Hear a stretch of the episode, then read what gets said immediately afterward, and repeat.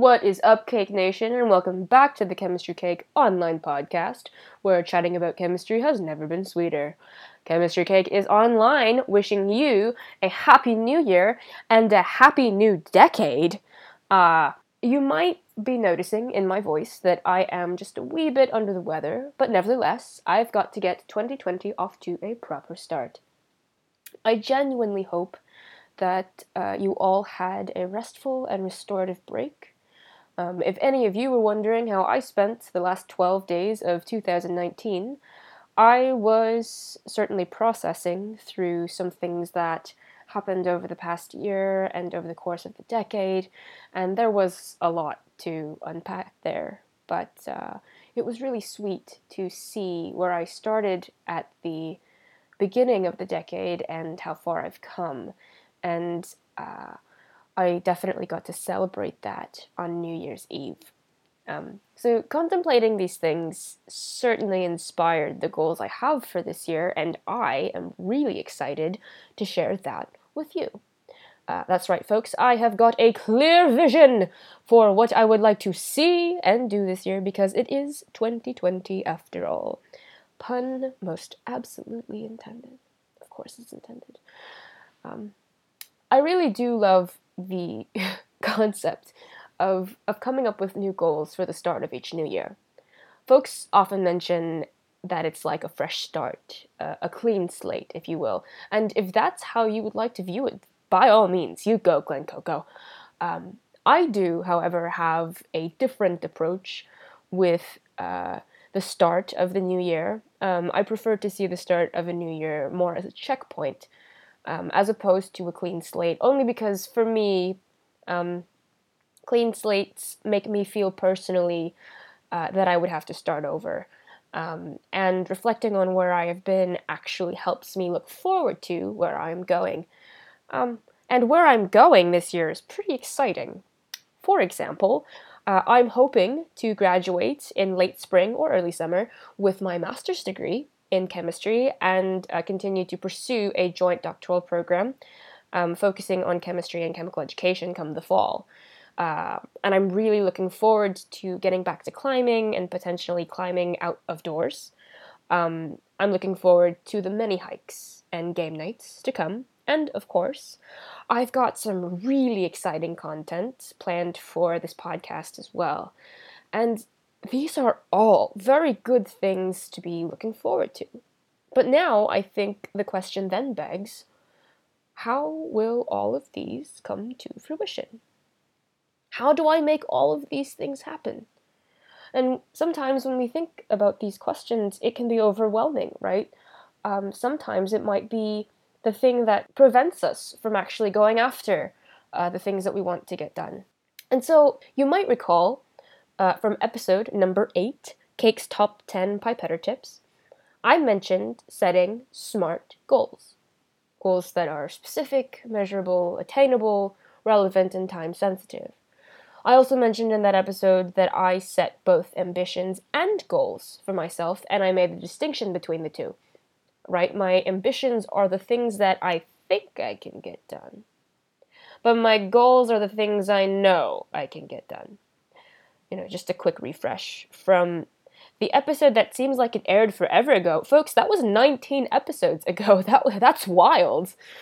I would like to take this idea, however, one step further. When I try to come up with goals for myself, I start by thinking broad. And then I try to whittle it down to the details. So I have a nice little package at the end. So the idea here is DAG, desires, ambitions, goals, right? My desires are the things I want to happen. These tend to be more abstract and only answer the question, what? What do you want to do? What do you want to see happen? My ambitions are more specific than my desires and answer the questions when and how, in addition to what. The thing that sets this apart from a goal, however, is that it is perhaps less attainable than a goal. My ambitions are essentially high aiming, while my goals are on target. I think then it goes without saying that my goals also answer what, when, and how, but they are more attainable. So what would be an example of this cake? Give us an example. Okay. Game nights. Ooh, cake loves them a proper game night. Great company, great games, and a healthy dose of friendly competition does well for the soul, in my opinion. So, my desire for this year was to have more game nights. Now, if someone told me, Cake, you gotta have more game nights, I would be asking a lot of questions. No surprise there, as I am an inquisitive pastry. I'd be asking, okay, how many? How often? For how long should I hold the game night? Can I front load my game nights at the beginning of the year and then just never go to them near the end of the year? Has that ever happened to you? Like you say, I gotta do this more, or I gotta go there more, and then it just never happens. That happens to me loads of times, so many times. So I think now would be a great time to point out that my goals should also answer the question, why? Why am I going to game nights? Why is it important to me? And, you know, if the answer to that question is, well, because game nights are super fun and I like them, then the answer is sufficient of itself. If the answer is, I get to do something that I enjoy with folks whose company I deeply value, then the answer is sufficient of itself. Both are correct. But it is important to ask ourselves why we have set the goals we have set, because it is equally important to be intentional with the energy we expend on whatever task is at hand.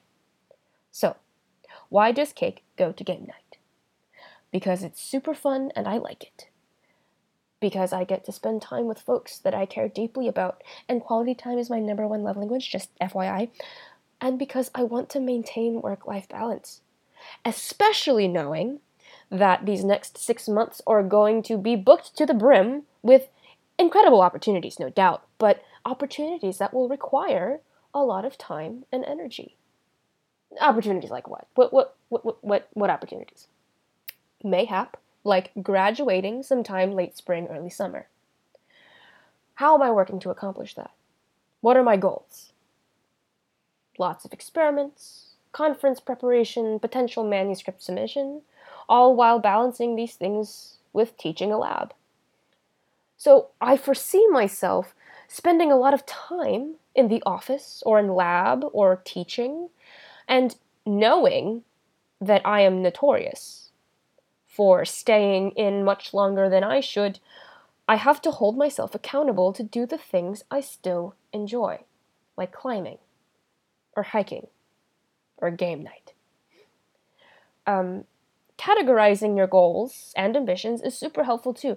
I have mine in the following categories: academic, like graduating, going to a conference; personal, for me specifically this podcast; social, game nights; and adventure, climbing, hiking. That's right, I said adventure, and I am unashamed. Cake loves scaling mountains, and there is nothing wrong with that. But I've digressed. Now, another thing that folks find helpful is having an accountability partner. For example, my close friends know very well that I have a habit of diving headfirst into my work without a watch, and I am prone to losing track of time. I do wear a watch, though. I just don't check the time. But that's a separate point. My friend had actually taken notice of that and then texted me, "Get in your own car, Cake, and come pick me up. We are going on an adventure." And then we went to go get ice cream. So I think you know where I'm going with this. Edify your village, and let your village edify you. Hold each other accountable. Walk alongside each other. The world could do with more kindness. Okay, folks. With that, I will close.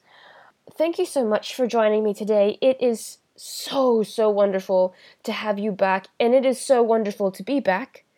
Like I mentioned before, there are a lot of exciting things lined up for the podcast. For example, there are going to be 4, count them, yes, 4 seasons of this podcast over the course of this year. And subsequent breaks, of course. focusing on a certain flavor, if you will, of chemistry and a certain topic for the mini-series episodes. So I am really hyped about that. And one final thing before I officially close our discussion. To kick off the year, a buddy of mine over at Deorbital Games and I are collaborating for the podcast's second giveaway. That's right, folks. Get hyped. We will be giving away a complete set of the Organic Chemistry badge set from Deorbital Games, a total of 8 badges.